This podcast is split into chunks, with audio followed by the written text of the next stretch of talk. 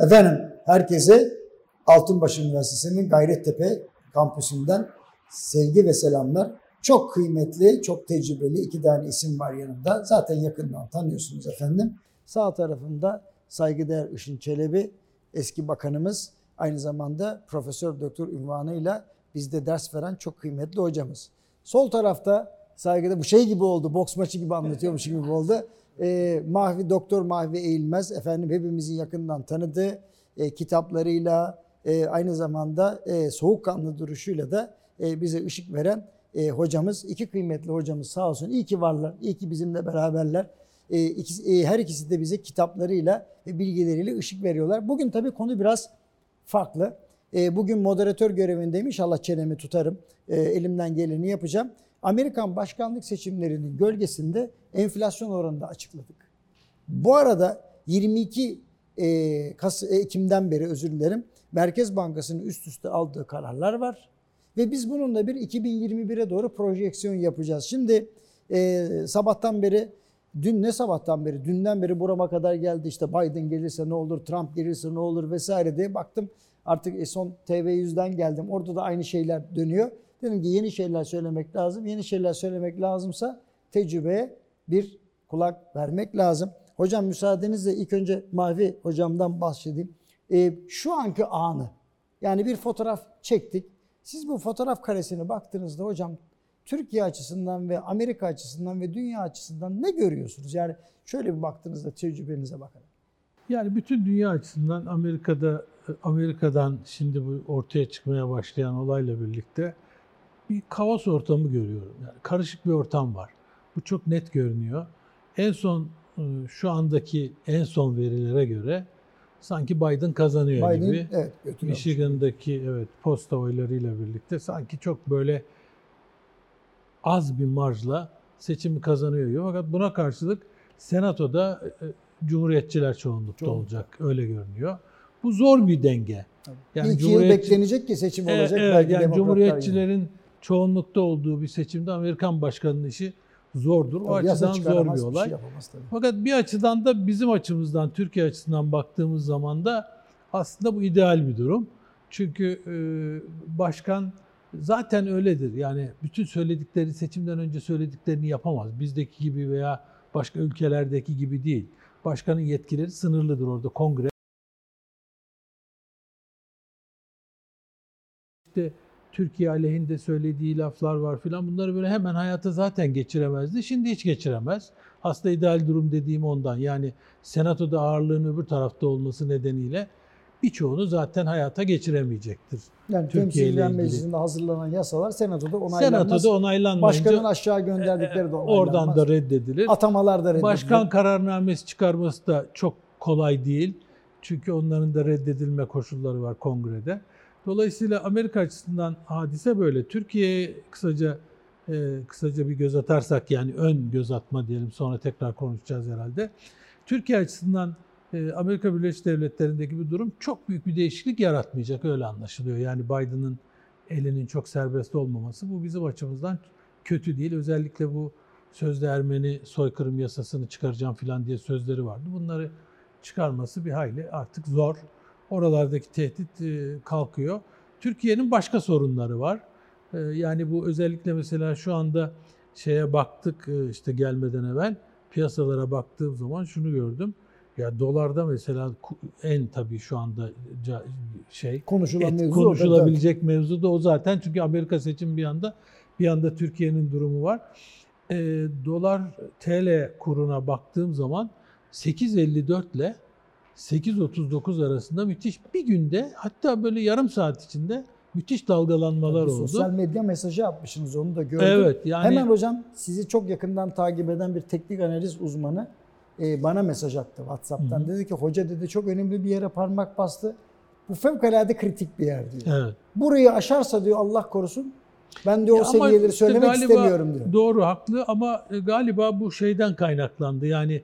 Kimin öne geçeceği vesaire ve pozisyon sürekli değiştiği için Amerika'dan gelen haberler, insanlar da ona göre pozisyon değiştirip para kazandılar. Yani ama burayı atlamaması lazım diyor. Burayı atlamaması yani. lazım. İzin verirsen ben şimdilik burada durayım, çok uzatmayayım tabii, bu, tabii. bu turu. Tutarsa konuşacağız, tabii Türkiye ki. Var. Saygıdeğer Bakanım, siz e, E, hem hocalığınız var, hem devlet adamlığınız var, e, hem de uluslararası münasebetlerde hem iş dünyasında hem de devlet tarafında görev almışlığınız var. Şu anki Amerikan başkanlık seçimleri daha önce rastladığınız herhangi bir Amerikan başkanlık seçimine benziyor mu? Bunun Türkiye'ye yansımalarını nasıl değerlendiriyorsunuz? Ben merak ediyorum. Şimdi ondan önce eğer siz tabii çok değerli ve üst düzeyde bir yöneticisiniz. Estağfurullah. Bu anlamda müsaade ederseniz ben önce İzmir'deki depremden dolayı bütün Türkiye Cumhuriyeti'nin bütün seksen beş milyona başsağlığı diliyorum. Aynı zamanda İzmirlidir saygıdeğer Çelebi. İzmir milletvekilliği yaptım. Ee, ve çok hemşerilerim, arka, akrabalarım, arkadaşlarım, kardeşlerim de var. Ee, benim seçim bölgem Karşıyaka, Bornova, Bayraklı. Bayraklı. Bütün o bölgeydi. O yüzden çok çok üzüldük. Ee, bütün herkese geçmiş olsun. Vefat edenlere Allah rahmet eylesin Başka demek istiyorum. Ee, İzmir depremi gerçekten benim için bütün Türkiye'deki felaketler, doğal afetler çok üzücü ama en yakında İzmir'de olduğu için İzmirli kardeşlerime geçmiş olsun diyorum, başsağlığı diliyorum akrabalarıma, arkadaşlarıma, sağ olun, kardeşlerime. Sağ olun saygıdeğer bakanım, biz de unutmamış olduk sayenizde böylece. Rica ederim. İkincisi bu uzaktan eğitim konusunda herkes uzaktan eğitim yaptığımızı söylüyor. Ama ben uzaktan eğitim yaptığımızı düşünmüyorum. Ee, biz öğretim üyeleri, yani Milli Eğitim Bakanlığı'nın öğretim üyeleri, üniversiteler hep eski alışkanlıklarımızda yeni bir şey yapabileceğimizi sanıyoruz. Eski metotlarla ve eskimiş ilk ders kitabını ezberleyip onu anlatmakla e, uzaktan eğitim yaptığımızı varsayıyoruz. Bu görüşe katılmıyorum. Kendimizi yenilememiz ve yeni görüşleri ve yeni düşünceleri ortaya koymamız gerekirken eskiyen düşünceleri ve eski mantıkları, eski çözümleri anlatan, ezberlediğimiz ders kitaplarını anlatan, kıraat eden... Uzaktan anlatıyoruz diyorsun. Evet, kıraat eden bir yapı var. Uzaktan anlatıyoruz çocuklar. Evet. Yakından anlatıyoruz, şimdi bu uzaktan. Resimleri getirmemin ve oraya koymamın nedeni Harvard'da yapılan bir uzaktan eğitim programının İki tane resim getirdim. Şimdi bütün öğrencilerle öğretim üyesi amfi şeklinde karşı karşıya geliyorlar ve karşılıklı görüşebiliyorlar, konuşabiliyorlar. Onu bir bir büyütme imkanı olabilir mi? Şu özellikle amfi sistemini. Yani bunu eğer biz Türkiye'de bu uzaktan eğitimi kökleştireceksek sistemleri iyi kurmamız lazım. Bu çok flu çıktı. Ama anlaşıldı sanıyorum. Yani bizim bunları yapmamız lazım. Yani dersi veren öğretim üyesiyle öğrenciler karşılıklı iletişim halinde olmalı. Ve bir dersi sanki amfide anlatıyor gibi karşılıklı soru cevap biçimde anlatabilip canlı bir program ve canlı bir ders vermemiz lazım. Çok da zor değil. Bir video wall, iki tane video wall'la bu başarılabilecek evet. bir şey. Yani bir, bir bunu, iki tane amfi böyle e, imal edilir. E, tabii. Çok da öyle yüksek bir maliyet yani olacağını zannetmiyorum. Yani ben bunu özellikle moderatörümüz olarak size takdim edeyim. Okul yönetimine verelim. Bunu Altınbaş'ta da ihtiyaç olduğunu düşünüyorum. Evet. Bunu takdim ediyorum. Bu Harvard'ın E, ders yapma sistematiği yeni uyguladığı. Bir sanal sınıf oluşturmuşlar. Evet. Öyle gözüküyor. Yani bir şey de olabilir. Background'da bir sanal. Yani araştırma ve yeni fikirler çok önem taşıyor. Ve bunları götürmek lazım. Maliyetler düşük olsun diye herkes evden oturacak. Evden internet üzerinden internet altyapısı da yetmiyor ayrıca. Onu da sizin kitabınızı ee, evet. lansmanında konuşmuştuk zaten evet. bunu uzun. Bu anlamda bu yeniliklere ihtiyaç var. Yeni görüşlere, yeni düşüncelere. E, madem uzaktan eğitim yapacağız, bunu canlı bir uzaktan eğitim yapmak lazım. Kimse kimseyi görmüyor. Ben şimdi ders anlatıyorum. Hiç kimseyi görmüyorum. Soru soracak arkadaşlar. yazıyla sorabiliyorlar. Yazıya cevap vermeye çalışıyoruz. Ben baktım ki bu iş olmuyor. Homework'ler, ev ödevleri vererek yaptığımız işi daha tartışılabilir hale getirmeye yani çalışıyorum. Kullandığımız sistemde öğrencilerimizin de kameraları var ama maalesef Türkiye'nin herhangi bir yerinde o altyapıyla o kameraya çalıştırıp derse iştirak etmesi mümkün imkansız. Sadece ya. Sesi dinleyerek mümkün değil. Yoksa ya. Yani üst yapı tamam, altyapı yani. Yani böyle bir öğretim olamaz ya, eğitim olamaz. Doğru. Yani eğitim demek sadece tek taraflı anlatmak, ezberlemek demek değil ki. Fikir üretebilmek, düşünce üretebilmek, soru sormak, eleştiri yapmak, bunları sağlamamız lazım ve canlı bir eğitim yapmamız lazım. Ben e, üniversitede de birçok hocanın her şeyi ezberleyerek götürdüğünü görmekten de çok üzüntü duyuyorum. Yeni bir şey yapmaktan herkes korkuyor. Yeniliklerden korkmamak lazım. Doğru. Bu ikinci söyleyeceğim. Üçüncü söyleyeceğim şey, e, Amerika seçimlerinde benim kişisel kanaatim, Ee, seçilecek başkan yemin töreninden bir hafta önce belli olacak gibi geliyor bana. O kadar yani. Evet. Karakolda bitecek diye mi gözüküyor? Bilmiyorum. Ama yani e, Trump gördüğüm kadarıyla e, dünyada bu sertliğin öncüsü oldu. Meksika'da duvar örerek, e, Çin'e ticaret yasağı koyarak. E, yani Trump şiddetin demeyeyim ama sertliğin öncüsü ve temsilcisi oldu. iki yüze yakın hakim tayin etmiş seçim komitelerine. Güvenlik güçleri oluşturmuş bu seçim kampanyası ve seçim sonuçlarını analiz posta etmek için. Posta idaresini kesinti, kesinti yapmış bütçesinde. Evet. Ve posta oylar idaresi bütçesinde. Başkanını değiştirdi. Yani. yani demek istediğim herhalde Şubat ayında yemin ediliyor. Şubat'ın ilk haftasında başkan belli olur diye düşünüyorum. O kadar diyorsunuz. Türkiye'ye yansıması açısından değerlendirir. Türkiye'ye çok benzemeye başladı. Ondan da e, endişe ediyorum yani. Siz biraz önce söylüyordunuz. Yani biz Amerika'ya yetişemiyoruz ama Amerika'ya bize yaklaşmak için büyük çaba sarf ediyor gördüğüm kadarıyla. E, para ve sermaye piyasalarındaki davranış ve iniş çıkışlara e, yorumunuz var mı diye merak ediyorum. E, Valla... Türkiye, Amerika'daki seçimlerde doların, ben dün e, düşündüm, doların e, değer kazanması e, ve kaybetmesi. Burada mesela U S Dollar Endeksi yirmi üç Mart iki bin yirmide yüz iki virgül dokuz iken e, iki Kasım iki bin yirmide yani bu hafta doksan üç virgül yediye düşmüş. Amerikan doları yüzde sekiz virgül beş dokuz değer kaybetti. Ama Türkiye'de Amerikan doları yüzde kırk beş e, değer kazandı. yüzde otuz üç değer kazandı. otuz üç değer kazandı. Niye ara, Türkiye'de gelişen ülke paraları da Amerikan dolarına karşı değer kazandı. Tabii. Evet, o endeksin zaten içeriği o evet, e, e, şey yüzde ellisi euro, e, sterlin ve e, Japon yeni. Yen var evet. yüzde ellisi euro ve Ee, neden ee, U S endeksinde euro e, dolar paritesinde euro e, değer kazanıyor da e, doların değer kaybetmesi ortaya çıkıyor? Çünkü Alman ekonomisi çok sağlam ve bir de e, pandemi e, paketi açıklamasını e, Avrupa Birliği yaptı. yedi yüz elli milyar euro. Amerika'da ise Cumhuriyetçilerle Demokratlar arasındaki çatışmadan pandemiyle ilgili bir uygulama yapamadılar. Ben tabii benim en çok dikkatimi çeken ve üzerinde kafa yorduğum nokta euro dolara karşı değer kazanıyor. Türk lirası da değer kaybediyor. Öbür sayfaya gelirsek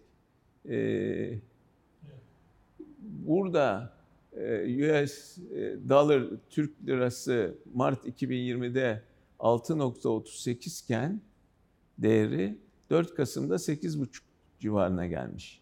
yüzde otuz üç virgül iki değer kazandığını görüyoruz. Peki biz bunun nedeni ne? Amerika'da aynı dolar değer kaybediyor, Türkiye'de değer kazanıyor. Demek ki Türkiye çok zayıf bir ekonomiye sahip. Doğru. Ee, ve biz neden e, öbür sayfaya gelirsek, Türkiye'de çok temel mesele döviz oldu. Amerikan seçimleri de bu açıdan Türkiye'yi çok etkiliyor. Doğru. Ben gerisini sonra anlatayım Tabii. isterseniz. Şimdi e, Sayın Bakanım, saygıdeğer müsteşarım diyeyim ve iki kıymetli hocam.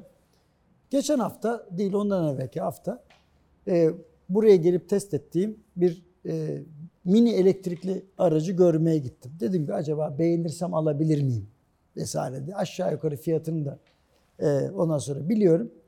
E, yirmi iki Ekim günü aynı zamanda Merkez Bankası'nın faiz kararını açıklayacağı gün. Ben de piyasadaki davranışlara baktım. Dedim ki döviz tevdiat hesaplarında bir kısım gevşeme var. İnsanlar döviz satıyor. Hatta bir yabancı girişi oldu piyasaya. Banka hisselerini satın alıyorlar. Yani Merkez Bankası'nın Eylül ayındaki kararında e, piyasa şöyle dedi. Ya bravo Merkez Bankası'na, gerçekleri görüyor, gerçeğe yakın davranışlarda bulunuyor. Biz hiç faize dokunmayacak zannediyorduk. iki yüz baz puanda politika faizini arttırdı. Aferin. Demek bundan sonra peş peşe faiz artırımları gelecek. Sadece bu değil, birazcık böyle kulağa kesik olan muhabir kökenli iktisatçı arkadaşlarımız var. Onların da bazıları ya arttıracak, merak etmeyin. Yani bundan sonra da arttıracak çünkü böyle şeyler konuşuluyor vesaire. Dolayısıyla merak etmeyin, piyasada dengelenme olur. Vallahi hiç aklıma gelmedi. Ben saat on üç elli dokuz itibariyle e, Bostancı'daki ondan sonra Kosifler'in hani mini ondan sonra dükkanda girdim. Dedim nerede elektrikli araba falan derken ya fiyatı nedir dedim. Oradaki hanımefendi böyle durdu. Hocam dedi, dedi bir anormallik oldu bir dakika ekranlarda dedi. Ona çünkü orada fiyatlar biliyorsunuz merkezden değişiyor vesaire. Öyle deyince Sayın Bakanım, kıymetli müsteşarım içime böyle bir Allah diye böyle bir bir şey düştü. Dedim ki şu internetten bir bakayım ne oluyor diye. Merkez Bankası faizleri serbest tuttu. Geçti girdi penceresinde on dört yirmi beşi çıkardı. Dedim ne yaptınız? Ve yedi yetmiş dokuza kadar inmiş olan kur bir anda sekiz liraya doğru seyahate çıktı. Ben de hızımı alamadım. Ekranı kurdum. Bir mini arabanın önünde dedik ki yahu minicik arttırsaydım bari diye böyle bir metaforla biraz da acılı halimizi mizaha alan bir şey yaptım. Neyse akşam eve geldik. Telefon. Bir telefon, iki telefon. Yahu efendim Emre Hocam buyurun. Ya sen ekonomist değil misin? Öyleyiz dedim. E sen niye ekonomi konuşmuyorsun? Konuşuyorum. E sen diyorsun ki Merkez Bankası e, baskı altındaydı. Şöyle karar verdi, böyle karar verdi. Ben de dayanamadım. İki kıymetli hocama da şahitliğimde bir kere daha tekrar edeyim. Dedim ki sevgili kardeşim, Jüpiter'e uydu göndermiyoruz dedim. Şimdi Jüpiter'e uydu gönderirken dedim yörüngeye siyasetten sokmuyorsun değil mi? Onun bir hesabı var matematik. Velev ki birisini ameliyat ettin. Onun iyileştirilmesi siyaseten olmuyor. İlaç veriyorsun. Tıp ilmi var vesaire. En kötü dedim şu camdan aşağı taşı attın. Bunu siyaseten durdurma da imkanı. Yani nutuk atarak bu taşın düşüşünü durdurma imkansız. Ama herhangi bir iktisadi kararın sonuçlarına siyaseten müdahale etmek mümkün dedi. Dolayısıyla biz kelimenin köküne bakınca dedim sizler tabii şöyle diyeyim mühendislik ve işletme kökenli iktisatçılar olduğunuz için unuttuğunuz bir şey var. Bu iktisat biliminin temelinde Latince'den Fransızca tercüme ekonomi politiktir. Ekonomi diye ismi öyle başlamamıştır. Yani insan davranışları üzerine kurulmuş bir sosyal bilimler unsurudur. İçinde siyaset var, karakter, insan karakteri var, tepkiler var, davranışlar var, mutluluk var, hüzün var, acılar var. Bazen de inat var. Gözyaşı var. Gözyaşı var. Şimdi bütün bunları toparladığımızda Merkez Bankası Başkan ve Yönetim Kurulu üyelerinin piyasadan, bizlerden gelen, siyasetten gelen, her yerden gelen baskıya maruz kaldıkları açıktır. Yani bunda da hak veriyorum. Evet biz de konuşuyoruz. Ama sonuçta dedim ki insanlar dövizini satmışken yavaş yavaş yabancı yabancılar da bizim notumuz çünkü yatırım yapma elverişli olmadığı için sermaye piyasalarına akarken para. Yahu bir çuval inciri berbat edecek bir işe nasıl imza attınız? Yani asıl işin özeti bu. Karşıdan gelen cevap şu. Tam tersi Merkez Bankası alan açtı dedi. Şimdi yanımda iki tane kıymetli devlet insanı var. Devlet adamı. Şimdi yahu bu para politikası zero sum game dedikleri toplamı bir olan bir oyun. Bir taraf alan açıyorsa öbür taraf alan daraltıyor demektir. Öbür tarafın alanı daralıyor demektir. Yani Merkez Bankası kendine alan açacak diye bankaların fonlama maliyetini yükseltti. Döviz kurlarını yukarı fırlattı. Enflasyon patikasını bozdu. Büyüme patikasını da bozdu hep beraber. Şimdi ben de diyorum ki bu bizim yaptığımız eleştirileri zannediyorlar ki Işın Çelebi, Emre Alkin, Mahfi Eğilmez ve diğer kıymetli üstadların kafasında bir ideal model var. Biz ona göre eleştiriyoruz. Hayır. Biz hükümetin açıkladığı, kendi açıkladığı modele göre de yanlış diyoruz. Yani bu büyüme isteyen, değil mi? Kurda istikrar isteyen, rekabetçi demek aslında istikrarlı kur demek ve e, fiyat istikrarı isteyen bir hükümet modeli hiç uyuşmuyor dedik. Şimdi bunun üzerine tabii alınganlıklar oldu. Yapacak bir şey yok. Sonra üst üste iki tane daha yanlış adım attı. O yüzden size döneceğim. Hocam siz şimdi e, bu işin hem pratiğindesiniz hem bilimindesiniz. Çünkü hazine müsteşarlığı, para hareketlerini, borçlanma, faiz bunların hepsini biliyorsunuz. Şimdi son icat benim biraz tuhafıma gitti. Yani tamam fonlama maliyetini arttırıyorum, resmi faizi arttırmamak için. Ben size bugün hiç para vermiyorum dedi. Şimdi bu bana bir tuhaf geldi. Yani bu şey gibi hastanın gırtlağını sık, ateşi belki düşer. E düşer tabii çünkü ölecek. Yani vücut fonksiyonları zayıflıyor. Hocam hiç rastladınız mı sizin görev yaptığınız zamanlar ya da sonra özel sektöre geçtiğiniz zaman gözlemlediğiniz zaman bu tür panik hallerine çok rastladınız mı? Yani ne yapılmaz? Ya yani yöneticiye tavsiyemiz nedir? Buradan reçete söyleyeyim. Yani soğukkanlı olmaları için vesaire. Ya şimdi tabii bu olay biliyorsun hocam derece derece çıktı. Yani Merkez Bankası'nın bizde bağımsızlaşması vesaire son otuz yıldır konuştuğumuz şeyler. İşte Özal döneminin ortalarında başladı bu işler. Sonra konuşuldu. Ondan evvel böyle bağımsızlık, tek hedef bunlar çok yoktu. Ama biz bu yollarda giderken şimdi öyle bir noktaya geldik ki başladığımız yerden daha geriye yani gittik. Kısa vadeli avans kullanma işinden daha, daha geriye gittik. Keşke geriye. Kısa vadeli avans kullanmaya devam etseydik. Uçaması kayıtlı. Kadar, evet belli. Ne olduğu belli yani. Böyle bir noktaya geldik. Şimdi çok da önemli bir noktaya değindin. Bazı şeyler var. Yani mesela Merkez Bankası bunlardan biridir. Merkez Bankası mesela hazine o kadar değildir. Hazine çünkü siyasetin içindedir. Öyle veya böyle. Ama Merkez Bankası siyaset dışı bir kurumdur. Ee, en azından son otuz kırk yılda böyle oldu. Dolayısıyla alacağı kararlar da böyle hükümetin siyasetiyle çok paralel olmaması gereken. Merkez Bankası'na hükümet bir amaç verir. Daha doğrusu kanun koyucu bir amaç verir. Veya çok amaç verir. Fed'de olduğu gibi büyüme, ya da bizde olduğu gibi yani. Fiyat istikrarı amacı verilmişse artık fiyat istikrarına ve araç bağımsızlığı da sağlanmışsa bu fiyat istikrarını nasıl sağlayacağına hiç kimsenin karışmaması lazım. Esasen para basma yetkisi hükümetlere bırakılmayacak kadar bağımsız olması gereken bir şey. Aksi takdirde bırakırsan hükümet işi kurtarmak için dilediği kadar para basar, dilediği kadar enflasyon yaratır. O nedenle böyle bir yere varılmış. Şimdi burada faizi dolaylı olarak arttırıp doğrudan arttırmadığınız zaman faizi arttırmış gibi olmuyorsunuz. Yani ne dünya, ne içeridekiler, ne dışarıdakiler bunu böyle algılamıyor. İstersen aynı puan yap. İstersen beş yüz puan arkadan efendim gençlik kitle penceresini arttır, o kanaldan yap. Bu, bu çalışmıyor. Bunu doğrudan doğruya işte politika faizi, dünyanın bildiği, izlediği faizi yani arttıracaksın. Resmi olarak evet, internet sitesinde yayınlanan faize bakar. Doğru senin Ee, söylediğin konuda mesela iki yüz puan arttırdı. Bunu arttırınca hakikaten piyasada bir şey oldu, olumlu bir hava oldu. Demek ki yani Merkez Bankası takip faizi ediyor. Rahatlıkla arttırabiliyor. Gerektiğinde arkası da gelecek diye. O nedenle bu dönemde de böyle beklentiye girildi. Yani iki yüz puan falan daha arttıracak gibi. Ve arttırsaydı eminim burada değildik. Çok sakindik. Çok baş, başka satışta bir yerdeydik. Yani. Ee, arttıramadığı için buraya geldik. Maalesef bunu yapamadı Merkez Bankası. Efendim üstünde o baskı vardı, şu baskı vardı, öyleydi. Ben bunları bilmem. Ben dışarıdan yani dışarıdan baktığın zaman Merkez Bankası'nın gerektiğinde faizi arttıramayıp arka yollara dolaşmaya başladığı gibi bir izlenim gibi değil. Yani net bir şekilde bu izlenim karşımıza çıkıyor. Böyle olduğunda da işler karışıyor.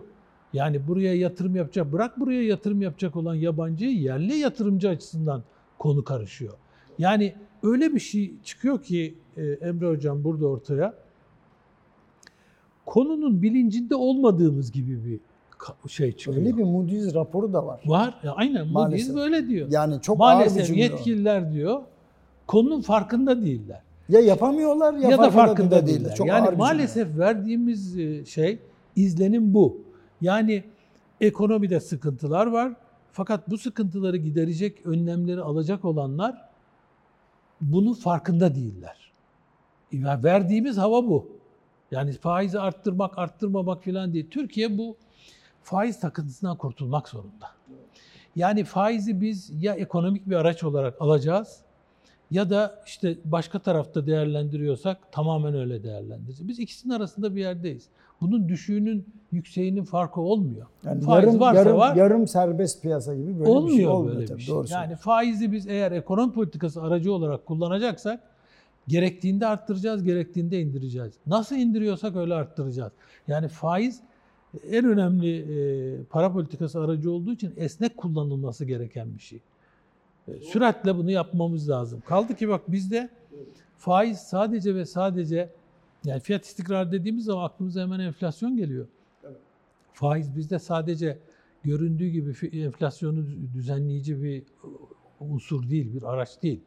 Bizde enflasyonun temel nedeni kur. Kur yükseliyor. Kur yükseldiği için bizim bütün ithal girdilerimiz pahalanıyor. Pahalandığı için fiyatlara yansıyor ve, ve enflasyona yol açıyor. Dolayısıyla mesela Merkez Bankası'nın bizim bir kur politikamız yok diye açıklama yapması doğru değil. Kur politikası eğer kura doğrudan satarak müdahale veya alarak müdahale ise olmaması lazım.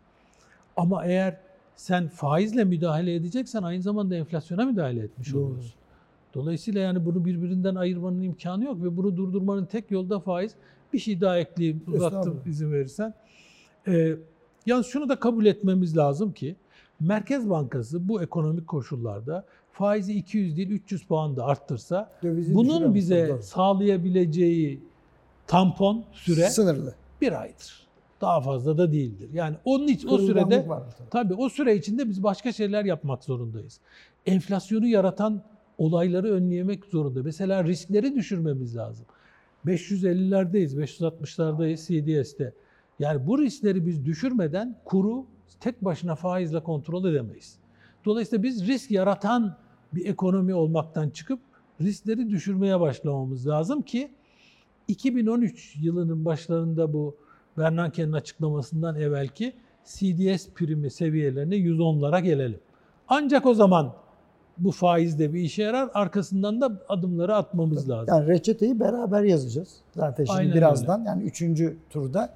Sayın Bakanıma soruyorum çünkü e, şu slaytta rezervlerden bahsediyorsunuz. Bu rezerv biriktirme konusunda Merkez Bankamız geriye dönüp bakıldığında hep bu kadar zayıf mıydı? Bu bu kadar tabii değildi ama yani neden rezerv biriktirme konusunda imtina ediyoruz yani ne var yani neden çok... döviz rezervi önemlidir veya veya önemli yani niye yapmıyoruz bunu siz hani veya biz döviz parası... rezervi niye önemlidir niye, niye önemlidir biraz biraz açabilir misiniz çünkü bizi öğrenciler Önce, de seyrediyor e, iş insanları da seyrediyor. Döviz rezervi şu açıdan çok önemli e, Türkiye gibi ülkelerde bizim üç ay dört aylık ithalatımızı karşılayacak kadar bir dövizimizin olması lazım. Yani Türkiye'nin ithalatı iki yüz milyar dolar civarındaysa bizim elli milyar dolar minimum döviz rezervimizin keş, nakit net rezervimizin olması, olması lazım. Orada. Ve bunun üstüne koyabilmeliyiz. Şimdi benim gördüğüm kadarıyla Türkiye deneyimimde bin dokuz yüz doksan dört yılı Nisan'ında faizleri donduracağız diye bir anlayış çıktı. Faizleri sabitleyeceğiz. Ama Nisan krizi oldu. Piyasaları, talepleri, piyasa hareketlerini talimatla bir komuta ekonomisi mantığıyla yönetmeye kalktığınız zaman Türkiye'deki piyasalar bunu kabul etmiyor. iki bin bir Şubat'ından önce kuru ben sabitliyorum dedi I M F'in telkiniyle Stanley Fischer buna öncülük etti. Currency Board'a geçiyoruz dedi. Haziran iki bin bire kadar doları e, fixledi. İnanılmaz Türkiye'nin en büyük krizlerinden birini evet. yaşadı. Türkiye yirmi bir Şubat. Binlerce insan işsiz kaldı.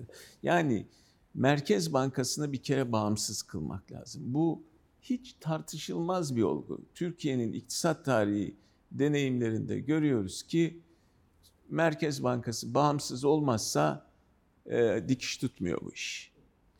Nitekim e, bu nitekim lafını da sevmiyorum da e, öyle denk geldi. E,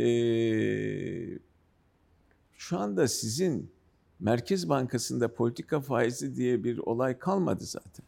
Tabii. Politika yani, faizi on yirmi beş. E, sıfır.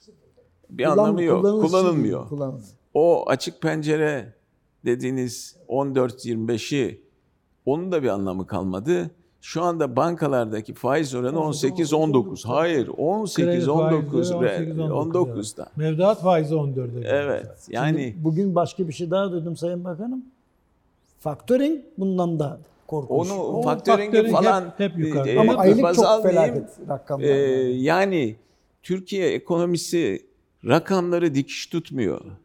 Bunun Sayın da... Bakan bak burada çok önemli söylediğinize bir cümle ekleyeyim izin Tabii verirseniz. Buyur, lütfen. Yani biz faizleri Merkez Bankası arttırmayacak diye direndiğimiz için faizler arttı. Maalesef. Çok tuhaf Ve, bir çelişki ama e, böyle. Türkiye'nin çok temel meselesi, rahmetli Özal'ın bizim her gün başımıza e, kalktığı ve anlattığı şey döviz kıtlığı. Türkiye bu gün yeniden bir döviz kıtlığının en dibine kadar girmiş vaziyette. E şurada verdiğiniz rakam onu gösteriyor işte. Swap, yani swaplar hariç net rezervler eksi kırk sekiz milyar dolar. kırk beş milyar dolar yani bu e, şimdi turizm gelirleri otuz altı milyardan sekiz milyara inmiş. on bir on bir filan fena gene iyi yani Sayın Bakan bizi daha çok daha düşük Ve bekliyorduk. Ve Merkez gene Bankası'nın brüt rezervleri seksen sekiz milyar gözüküyor. Net rezervi yirmi iki milyar. Swap hariç rezervler eksi kırk sekiz milyar dolar. Yılbaşından bu yana yabancılar on üç buçuk milyar dolar transfer yaptılar yurt dışına. Satıp çıktılar. Yurt Satan içinde gidiyor. Döviz tevdiat hesabı artışı yirmi dört buçuk milyar dolar arttı. Cari açık yirmi üç buçuk milyar dolara yükseldi. Toplam e, azalma altmış bir buçuk milyar dolar. Müthiş bir rakam bu. Ve Şimdi, üstüne de kırk sekiz eksi yaptık. Evet. Bu tabii iyi değil. İyi bu değil. Şey gibi yani. Bu, yani Türkiye'nin eksileri hep oldu ama bu, bu çapta bir eksi hiç olmadı. Yani. Şimdi Bunu benim gördüğüm yani. kadarıyla biz türbüne tersinden bakıyoruz. Her şeyi küçültüyoruz. Önemsiz hale getiriyoruz. Türbüne tersinden bakıyoruz. Bu da nasıl bir alışkanlıksa. Sizin devlet adamlığınıza sığınarak çok önemli bir soru sormak istiyorum. Tabii buyurun. Şimdi İzmir'de bir deprem oldu. Hepimizin yüreği yandı. İzmir'de iş insanlarımız var. otuz Ekim günü hepimiz çok üzüldük. Yurt içinde yani çünkü İzmir'in de ayrı bir güzelliği var. Her şehrimiz güzel. İzmir bizim için, Türkiye için farklı. Siz bir bankanın yönetim kurulu başkanısınız ve genel müdürümüz de Mahfi Hoca. Ben de genel müdür yardımcısıyım. Kredilerden sorumlu. Siz diyorsunuz ki Mahfi Hoca'yla oturuyorsunuz. Ya bu İzmir'deki firmaların şu an bir darlığı oldu. Bugün ödemeleri var ama şimdi orada yıkımlar var, üzüntü var vesaire var. Biz hem KOBİ'lerin hem de orta ölçekli şirketlerin kredi yapılandırmasını yapacağız. Bugün bunu konuşacağız. Emre de bir hazırlansın gelsin. Ben de hay hay efendim derim. Talimatı alıyorum. Tam çalışacağım. Sabahleyin Merkez Bankası diyor ki biz bankalara diyor limiti sıfırladık diyor. Şimdi sizin kaynaklarınız belli. Hani ya birisi krediyi kapatacak, onun kapattığı parayı satacaksınız. Ya bir başka bankadan fon fazlası vardır, borçlanacaksınız. Ya Takas Bank'tan alacaksınız. Hepsini sıfırladı. Limit yok diyor. Bugün yok dedi. Ya o kadar ciddi yani bir şimdi, sorun var ki Emre Bey bitirsin. Şimdi şöyle. Şimdi siz de beni çağırıyorsunuz.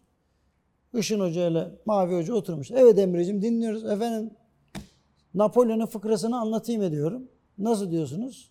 Toplar niye ateş etmiyor? Üç sebebi var efendim. Birinci sebep barut yok. Napolyon da demiş ki iki üçü boş ver zaten.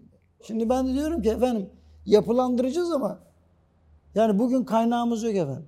Nasıl yok? Vallahi işte şeyi bekliyoruz. Kredi dönüşleri var. Takasta faiz on beş oldu sayesinde dedim. Merkez Bankası'nın. Merkez Bankası bugün eğer insafa gelirse saat on yedi gibi bize para verme ihtimali var. Geçtikçe de penceresini bekliyoruz. Şimdi siz moraliniz bozulmaz mı? Yani dersiniz ya biz yardım etmeye çalışıyoruz insanlara. Yani bir yerden kaynak gelsin diye.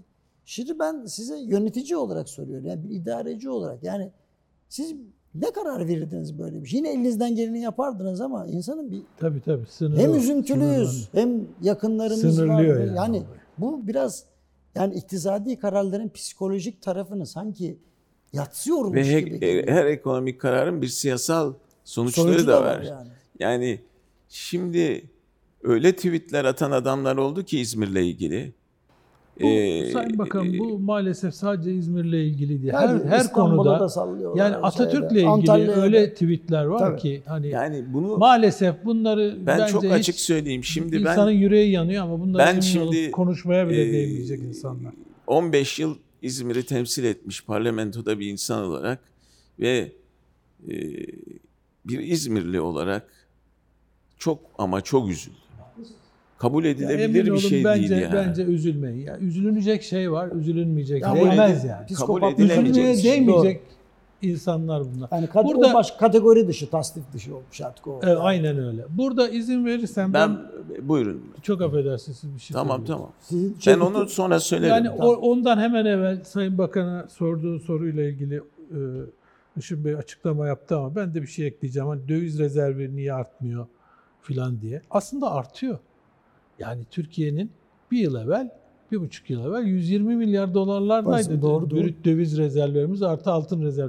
Yani brüt rezervlerimizin toplamı yüz yirmi milyar dolar civarındaydı ve swaplar filan da bu seviyelerde değildi. on yedi milyarlarda filandı. Rutin, yani. rutin işlemdi. Normal yani. rutin işlemdi bu. Biz tabii altınları yurt dışından Türkiye'ye çekince aslında swaplar böyle tuhaf bir noktaya geldi. Çünkü oradayken altınlarımız altın swap'ı yapılıyordu. Rahat, ver altını, yani. Tamam. al parayı, ver parayı, tekrar altını geri al. Yani hiçbir sorun olmuyordu. Bir de bu sorun çıktı. Biz son bir yılda şeyi faizi arttırmayacağız diye son dönemde döviz kurlarını da tutabilmek için dünyanın rezervini harcadık. Ödemeler dengesinde baktığın zaman Merkez Bankası'nın kırk milyar dolar rezerv tükettiği anlaşılıyor. Sadece Merkez Bankası'nın kırk milyar doları gitmiş. Ne oldu? Döviz kurunu tutacağız diye. altı seksen beşle başladık hatırlarsanız. Kamu tarafına hiç bakmıyoruz. Sonra altı doksan oldu. yediyi geçmeyelim aman oldu falan filan derken sekiz ellilere, sekiz kırklara, sekiz ellilere geldik. Yani bizim rezervimiz vardı aslında. Ve biz, biz bir, bu rezervi bir hiç uğruna harcadık. Faizi arttırsaydık bu rezervler olduğu gibi yerinde duruyordu. Bu kadar basit yani. Faiz arttırmamanın maliyeti bize Merkez Bankası açısından kırk kırk beş milyar dolar, daha kamu bankalarından da harcanan var. Onları da koyarsan milyarlarca dolar yedik. Yani. E, bunun olmayacağı anlaşılmaz mı? Yani böyle hani döviz satarak dövizi durdurmanın... E, yani ekonominin e, böyle talimatla yönetilmeyeceğini önce içselleştirmek lazım. Yani biz komuta ekonomisi mantığıyla e, bir...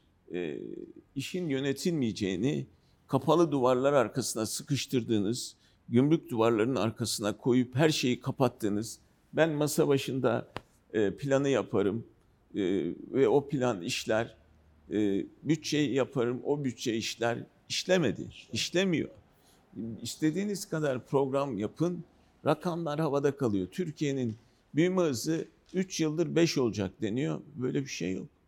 Olmuyordu. Bütçe açığı artıyor. Yani mahşerin üç atlısı Türkiye'nin gündeminde yeniden var. Nedir bu üç atlı? Enflasyon, büyümenin eksi olması, kamu açığı, bütçe açığı, kamu açığı, kamu açığı ve cari açığı. Yani cari işlemler açığı. Bunlara e, ben e, fazla e, pes, e, kötümser, kötümser bir tablo mi? çizmek istemiyorum. Benim e, şu... Hocam tablo kötümser. Siz Hayır, isterseniz iyimser. Gerçeği çizim. Söylemeye çalışıyoruz. Tablo kötümser maalesef. Biraz önce çok önemli bir şey söylediniz. C D S dediğimiz kredi risk primi dediğimiz olgu şu anda e, Türkiye'de yüz onlardan yüz ellilerden beş yüz elli sekize geldi. Evet, beş yüz elli sekiz. Ve Nijerya'nın beş yüz on altı. Ben buna sadece ve sadece üzülürüm. Ve ben biraz önce bir kaba bir benzetme yaptım. Türbünü arkasından e, bakıyoruz. Bakınca her şeyi küçük görüyoruz, önemsiz görüyoruz. E, ya ne söylediysek şu, büyüme hızı bir kere eksi dört beş oluyor veya eksi iki oluyor. Artı olmuyor. Yıl sonu itibariyle sanki artı oluyormuş gibi konuşuyoruz ya. Altı, enflasyon sekiz buçuk olacak dedik. Şu anda on ikiyi buldu. on bir nokta sekiz. E, işsizlik artıyor. İnsanlar, üniversiteyi bitirmiş öğrencilerin yüzde yirmi beşi işsiz. Bunlar somut gerçekler. Borçlar yükseliyor. Özel sektörün en önemli problemi zombi şirketlerin ortaya çıkması. Ölmüş haberi yok. Zombi ya, şirketler. Yani. Burada izin verir misiniz? Tabii bir şey ya. söyleyeyim hemen. Bu dış borçlarla ilgili çarpıcı bir şey söyleyeceğim size. Tabii, izin verirseniz. Şimdi bizim e, şeyimiz e, yılbaşında borçlarımız, dış borçlarımız dört yüz otuz sekiz milyar dolardı. Bu yılın başında Türkiye'nin toplam kamusu, özel sektörü, Merkez Bankası tamamı, hepsi tamamı dört yüz otuz sekiz milyar dolardı. O günkü kurla bunun Türk lirası karşılığı iki virgül altı trilyon liraydı. Yani Türkiye yıl başında iki virgül altı trilyon lirayı bulsa borçlarını ödeyecek durumdaydı. Şimdi dış borçlar dört yüz yirmi bir milyar dolara düştü. on yedi milyar dolar azalma var. Çünkü yenisini alamıyoruz, eskileri ödüyoruz bir yandan. Karşılığı bugünkü kurla üç virgül beş trilyon lira. Yani borçlarımızı dolar seviyesinde dolar on yedi milyar dolar indirmişiz. Fakat Türk lirası olarak bir trilyon lira arttırmışız.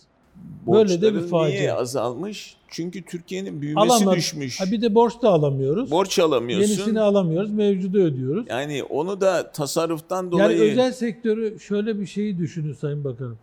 Ee, bir şirket var, e, dış borcu var. Yani makine almış adam. Dış borcu da keyfinden almamış öyle. Makine teçhizat almış, bir milyon dolarlık makineyi almış. O günkü kurla beş milyon dokuz yüz elli bin lira vermiş buna. Türk lirası yaratabilen bir kurum bu. Şu andaki borcu sekiz milyon dört yüz bin lira bugünkü kurla. sekiz milyon dört yüz elli bin. Yani yüzde kırk fark var arada. E bu adam Türk lirasıyla yüzde kırk kar etmeli ki yüzde kırktan fazla karını arttırmalı ki bu işi ödeyebilsin. Şimdi böyle bir durum var yani. Özel sektörde A şirketini düşünün. Ve bu adam yatırım yapıyor. yirmi milyon, elli milyon euroluk yatırım yapıyor. Bunun yirmi milyon eurosunu gidiyor Avrupa Yatırım Kalkınma Bankası'na temin ediyor. Gel bunu hedge edelim, yani kuru fixleyelim diyor. Kabul etmiyor banka. O gün altı seksen'den aldığı zaman diyelim ki yirmi milyon euro ile çarpın. Bugün yedi'de on dört on üç virgül beş milyon. Şey yüz otuz ne oluyor? yüz otuz beş. Şimdi çarpın sekiz buçuk'la korkunç bir şey. E, neye yüz yetmiş. Geliyor? yüz yetmiş. yüz yetmiş. elli milyon T L bu adam, değil mi? Yanlış mı söylüyorum? Yok, gayet güzel. E, kırk milyon T L ekstra yük geldi adama. Yani nereden yirmi, yirmi nereden milyon çıkacak? Euroyu altı buçuk kurla aldığında yüz otuz milyon, sekiz buçuk kurla aldığında yüz yetmiş milyon. Ve arada kırk milyon T L'yi sadece bir yılda kırk milyon liralık adama yük geldi. Vallahi. Bir, aslında altı sekiz'de değildi yani. altı sekizi beş doksan beş, yani altı ile al daha da fazla çıktı. Yani altmış milyon fark. Bunun e, çoğu e, bilançolarda gözükmüyor. Bunun zararda gözüküyor. Adam bunun maliyeti nasıl katlanacak? O kadar çok şirket böyle bir pozisyonda ki şu anda. Vallahi Sayın Bakanım, hiçbir yıla gerek yok. yirmi iki Ekim Cuma, yirmi iki Ekim Perşembe'ydi galiba. yirmi iki Ekim Perşembe'den bugüne kadar yirmi milyon dolarlık bir krediyi almış olan kişiye on dört milyon iki yüz bin lira ekstra maliyet gelmiş. Nereden çıkaracak adam bunu ya? Bir haftada. Şu anda faizler, banka kredisi faizleri on sekiz on dokuz. on iki'den roketleme on sekiz'e geldi.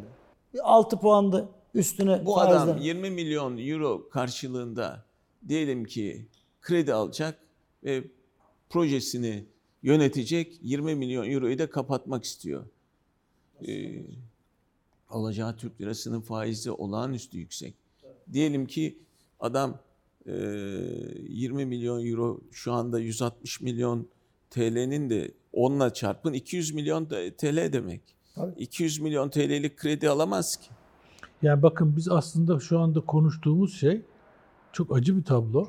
Yani biz iktisatçı olarak aslında üretim, tüketim, tasarruf, yatırım bunları konuşacak yerde işte dolar almış adam. Çünkü birinci problemimiz bu olmuş. Başka hiçbir şey konuşamıyoruz. Dolar, faiz öyle değil mi Sayın Bakan? Şimdi yani gümrükten mal çekecek. E, C D S'te riskiniz uluslararası piyasada beş yüz elliye çıkmış. Nijerya beş yüz on altıda. Size yabancı kaynak girişi durmuş vaziyette. Tabii tabii. Olay burada işte. Saygıdeğer hmm. hocalarım. Düşünün ki bir otomotiv yan sanayi firmasısınız. Gümrükten aramalını çekeceksiniz, işleyeceksiniz ve yollayacaksınız. Şimdi yirmi iki Ekim Perşembe günü gümrüğe giderken tabii, aynı. Diyor ki adam, abi boş ver aman gitme, Merkez Bankası ters bir karar aldı. Pazartesi bakarız diyor. Pazartesi bakarız dediği gün sekiz lira oluyor. Salı günü bakarız diyoruz, sekiz yirmi oluyor. Çarşamba sekiz kırk oluyor. Birisi diyor ki ya imdat bu artık bunu çekelim. Şimdi ondan bir de vergi ödüyor adam. Çünkü malı millileştirdiği anda bir de o kurdan bir de vergisini ödüyor. Olay. Şimdi, Şimdi böyle bir yerde planlama yapıyor. Çok özür dilerim bu kelimeyi kullanınca, babamın lafıdır. Çifte kazık derdi rahmetli. Tam yani düşünebiliyor musunuz? Yani T L borçlanacak. Onun hocam, faizi yukarı gidiyor. Hocam başka konuştuğun olay bir haftalık olay. Biraz önce bir hafta sorduğun için. Soru var. İzmir'de bir ay şey bir ürün üretiyor. Ne üretiyor? A ürünü demir çelik üretiyor varsayalım. E bu adam nasıl, nasıl yapacak? Nasıl İzmir'de? Şu konuştuğumuz olay yani bir haftalık olay. Tabii tabii. Sayın bir Bakanım, de şimdi diyor ki mesela adam iş adamı olarak yani bir işletmenin sahibi olarak oturacak. Bunun ithal girdileri var, makine malzeme alımı var. Geleceğe dair plan yapacak. E, nasıl yapacak bu adam? Depremden bunu? Diyor ben insanları kurtaracağım. Çalışanlarımı para kazandıracağım. Ya ben para kazanamaz hale gelmişim. Kurdan. Yani yirmi milyon dolarlık bir iş yapmak isteyen bir kişiye yirmi iki Ekim Perşembe gününden bugüne kadar tam on dört milyon iki yüz bin lira ekstra maliyet çıkmıştır. Şimdi bana bir de bu sadece döviz kuru. Bir de bunu kredi İşletme. Olarak kapatma yani işletme sermayesiyle bu işi gerçekleştirmek isteyeni ben başka bir şey demiyorum. Şimdi burada en çok tabii konuşulan şeylerden birisi efendim faizleri arttırırsak adamların maliyeti artar. Ya şu kurla hiçbir faiz bu kurla yarışamaz. Şu anda faiz biraz önce söyledim on sekiz on dokuz yani. Ve bankalar sizin biraz önce söylediğiniz gibi frene basmış. Dükkanın bütün kilitlerini kapatmış vaziyetteler. Bu tabii YouTube yani. Kaydını sonra seyredecek olanlar var. Bana o gece hiç üşenmeyip telefon eden iki arkadaşa diyorum ki hoşunuza gitti mi? Beğendiniz mi? Çok övüyordunuz ya kararı.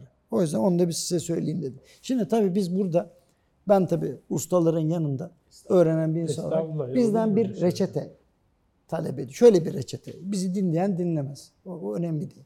Şöyle. Ben iki hocamdan da öğrendiğim kadarıyla diyorum. Çünkü iki, iki kıymetli hocamı da yıllardır izliyorum. Piyasa ekonomisinin prensiplerinden dışarı çıkmaması lazım devleti yönetenlerin ve devletin spekülatör gör, olma görevi yoktur. Regülatör görevi vardır diyor. Her ikinizin de çok ısrarla. Ve ayrıyeten ekonomik meseleleri çözmek kolaydır.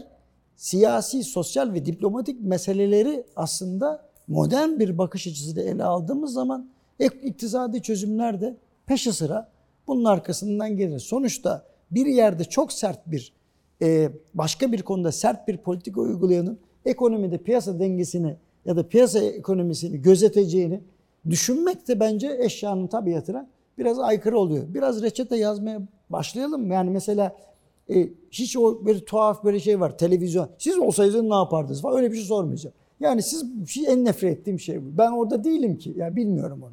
onu. Hocam siz e, mesela bu arkadaşlar dönüp size sorsaydı. Ya hocam biz bir sıkıştık. Yani biz birkaç tane yanlış hareket yaptık. Ondan sonra bize ne önerirsiniz dedi. Ne önerirsiniz bu arkadaşlara? Hocam benim önerilerim e, biraz değişik. Çok yani, daha iyi. E, radikal ve şöyle, e, sıra dışı. Şöyle yani. Ben konunun ekonomik olduğu kanısında değil. Ben de aynı fikrim. Ya konu ekonomiyle ilgili değil. Mutlaka ekonomiyle. Sonuç ekonomi diyorsunuz. Eko, evet, son, ekonomi bir sonuçtur. Yani bizim sistemimiz yanlış. Türkiye'nin siyasal ve sosyal sistemi yanlış. Yani biz yeniden oturup bu sistemi güçler ayrımına döndürmemiz lazım. Yeniden hukukun üstünlüğüne geçmemiz lazım. Bütün bunun eğitim sistemini yeniden sorgulayıcı, yeniden derken aslında hiç olmamış bir şey geçmişti ama iyi kötü olan bir şeydi, onu geliştiremedik biz. Yeniden sorgulayıcı, analitik, soru soran, cevap alan bu, bu noktaya getirmemiz lazım. Çocukları böyle eğitmemiz. Bunlar bu, bu adımları atmazsak biz faizi arttır, faizi indir, kura müdahale et. Bundan bir yere varamıyoruz. Bu çok net. Birinci olayımız bu. İkinci olayımız yani etrafı... şöyle mi anladım hocam? Çok sözünüzü balla kestim. Şunu diyorsunuz. Sistem varsa kural çalışır. Evet hocam. Sistem aynen. yoksa mecburen aynen. insana bakıyorsun. Aynen. Acaba yani, ne yapacak? Yani, yani dışarıdan yani bakan anladım. İnsanlar Türkiye'de kararların bir tek kişi tarafından alındığını, uygulamayı onun yönlendirdiğini düşünüyorlar. Ve o yüzden buraya gelmekten yani. de korkuyorlar. Doğru, tamam. Çok net.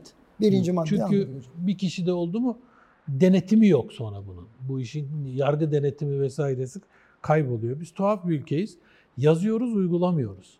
Yani her şeyimiz yazılı. Aslında dünyada bizden çok kanunu olan, anayasası olan falan ülkede var mıdır? Emin Peki, de değilim. Bu kadar sık değiştiremiyoruz. Ama uygulamıyoruz. Yani tuhaf bir şey. Hatta ben ona şey diyorum. Bizde kanunlar uyulsun diye değil, duyulsun diye yazılır. Yani duyulsun böyle bir şey var ama uy- Yaptık, uy- herkes uyulmuyor. Görsün. Yani birinci meselemiz bu. Bizim oturup siyasal sistemimizi, siyasi partiler düzenimizi vesairemizi hepsini, yani anayasamızı oturup yeniden demokratik bir sistemle yazmamız lazım. Bu bir. Bu yola girersek ben bizim C D S primimizin falan da düşeceğini düşünüyorum hızla. Birinci meselemiz bu, yapmamız gereken. İkinci meselemiz tabii bu bağımsızlıklar. Yani Merkez Bankası bağımsız olmalı, kararlarını vermeli. Bunu biz dünyaya göstermeliyiz. Aksi takdirde bu olmaz. Bu, bu arada sadece riskler bunlarla oluşmuyor. Biz herkesle kavgalıyız ya. Dünyada etrafıyla bu kadar kavgalı bir devlet var mı bilmiyorum. Bütün komşularımızla sorunumuz var. Avrupa Birliği ile sorunumuz var. Amerika ile hiç olmadığı kadar sorunumuz var. Limoniyiz. Geçmişte bu kadar değil. Rusya ile de Parçalı sıkıntılarımız var. Yani sıkıntımız olmayan bir Azerbaycan var galiba bizim. Başka Onu da, da vardı da düzelttik. E, o başka da kimse yok. Yani E bu kadar sorunlu, e, siyasal olarak bu kadar dış politika olarak sorunlu bir ülkede riskler de düşmüyor. Dolayısıyla bizim oturup şimdi şapkayı önümüze koyup biz nerede hata yapıyoruz diye kendimize sormamız lazım. Biz bunu asla sormuyoruz. Hep bu noktalara geldiğimizde diyoruz ki şu suçlu, bu suçlu, bunlar öyle, onlar öyle, dış güç, iç güç falan. Kendimizde bir şey yok. Böyle bir şey yok. Evet. Biz kabahatli değiliz diyoruz. Ben yedi sekiz yaşındayken hep bunu anlatıyorum. Mahallede kavga ederdim her erkek çocuk gibi. Eve geldiğimde babama da şikayet de ederlerdi. Babam da beni bir odaya koyardı. Şimdi derdi bağırmaz çağırmazdı. Işıkları söndürürdü. Bana derdi ki şimdi burada on beş dakika yarım saat düşün. Burada kabahat kimde? Düşün Çok bir güzel. Daha da hiçbir şey sormayacağım sana. Ben düşünürdüm. Hakikaten böyle o, o çok, yani sekiz dokuz yaşında öğrendim bunu ya. Kabahat bende mi, başkasında mı? Bunu tartmayı kafamda. Bunu tartamazsak, yani hatanın en azından bir kısmının bizde olduğunu kabul edemezsek biz bu işten çıkamayız. Dünyanın en iyi ekonomi takımını kuralım. Doğru. Bana hep diyorlar ki böyle işte ekonominin başına siz geçseniz, Emre Hoca gelse, Işın Hoca gelse fayda böyle etmez hiçbir yararı yok. Tabii, tabii. Ben diyorum ki konu kişilerle ilgili değil, konu sistem konusu. Biz bu sistemde devam ettiğimiz sürece dünyanın en iyi adamlarını getirsek bu ekonomiden çıkamayız. Özeti budur. Dolayısıyla bu benim dediklerim yapısal reformlardır.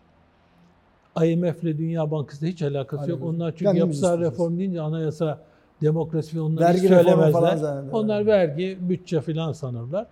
Öyle derler. Ya bunlara girmeden bence bence biz faizi ayarlayıp olayı bir frenledikten sonra süratle buna girmemiz lazım. Adalet, eğitim, hak ve özgürlükler. Daha da var çok var da. Çok. Ama en esaslıları bunlar. Üç saç ayağında. Evet. Hocam teşekkür ederim. Saygılar bakalım. Ben e, çok uzatmayacağım. Ben Mahfi'ye katılıyorum. Size de katılıyorum. Benim söyleyeceğim e, uygulamanın e, içinden, sokaktan gelmiş bir adam olarak biz Türkiye'de yeniden e, bu başkanlık sistemi uygulanmıyor. Kuvvetler ayrımı yok. Yani yasama, yürütme, yargı birbirinden bağımsız ve birbirini e, denetler biçimde değil. Yani bu Türkiye'nin gelecekteki menfaati için söylüyorum bunu. hiçbir başka bir niyetim yok. Eğer biz kuvvetler ayrımını, e, yargının, yasamanın ve yürütmenin birbirinden bağımsız ve birbirini e, denetler biçimde e, çalışmasını sağlayamazsak, e, allame-i cihan olsak bu meselenin içinden çıkamayız. İkincisi, e, başkanlık sisteminin Türkiye'nin yapısına uymadığını görüyorum ben. Yarı başkanlık, ben başkanlık sistemine çok inanmış bir adamdım. Çok da savundum ve olmasını da çok istedim. Ama biz başkanlık sisteminde başarılı mıyız? Bunu çok tarafsız bir gözle analiz etmemiz lazım. Ben tamamen analiz tarafsız olarak bir, e, yapıyorum. Bizim yarı başkanlık sistemimize ihtiyacımız var. Neden? Parlamenter sistemi dışarıya aldık mı? Tabii, işlevsiz parlamenter sistemi e, işin içinde olmadığı mı halk dışına çıkıyor. Egemenlik kayıtsız şartsız milletin de ilkesi çalışmıyor. Ve halkın seçtiği insanlar e, bakanlar kurulunu oluşturmalı. Halkın seçtiği insanlar denetim mekanizmasını sağlamalı. Ve seçim sistemini e, daraltılmış seçim bölgelerine göre yapmalı. Halk kimi seçtiğini bilmeli, seçilen insan kime sorumlu olduğunu bilmeli. Bu o kadar önemli ki. Şimdi e, parlamenter sistemde ne aksadı? Siyasi partiler merkezde listeleri yapıp halkın kimi seçtiği, seçilen halkın e, milletvekili de kimin kendisine seçtiğini bilmediği bir yapı çıkmıştı. Ve burada karşılıklı bir sorumluluk ve hesap verme sistemi olmadı. Onun için o parlamenter sistem de yeterince verimli olmadı. Başkanlık sistemi arayışına girdik. Ama görüyorum ki parlamenter sistemi revize edip yarı başkanlık sistemini kurmak lazım. Ve seçim sisteminde daraltılmış seçim bölgelerine göre seçimi yapmak lazım. Milletvekili seçilecek insanlar bakan olmalı. Şimdi bakanlara bakıyorsun, hiçbirinin halka karşı bir sorumluluğu yok. Tabii. Hiçbiri işte e, İzmir depreminde görüyoruz. İnsanlar diyor ki ya kardeşim müs- müsaade edin, siyaset yapmayın, biz şey yapalım, kurtaralım. İşimizi yapalım, kurtaralım. Sessizlik diyor. Ya onun için halkı temsil eden insanların yeniden parlamentoda halkın adına konuşacağı bir yapıya ihtiyaç var. Çok teşekkür ederim. Tuhaf bir şekilde biz... E, bu dediğiniz sistemden uzaklaşırken bir de milletvekili sayısını arttırdık.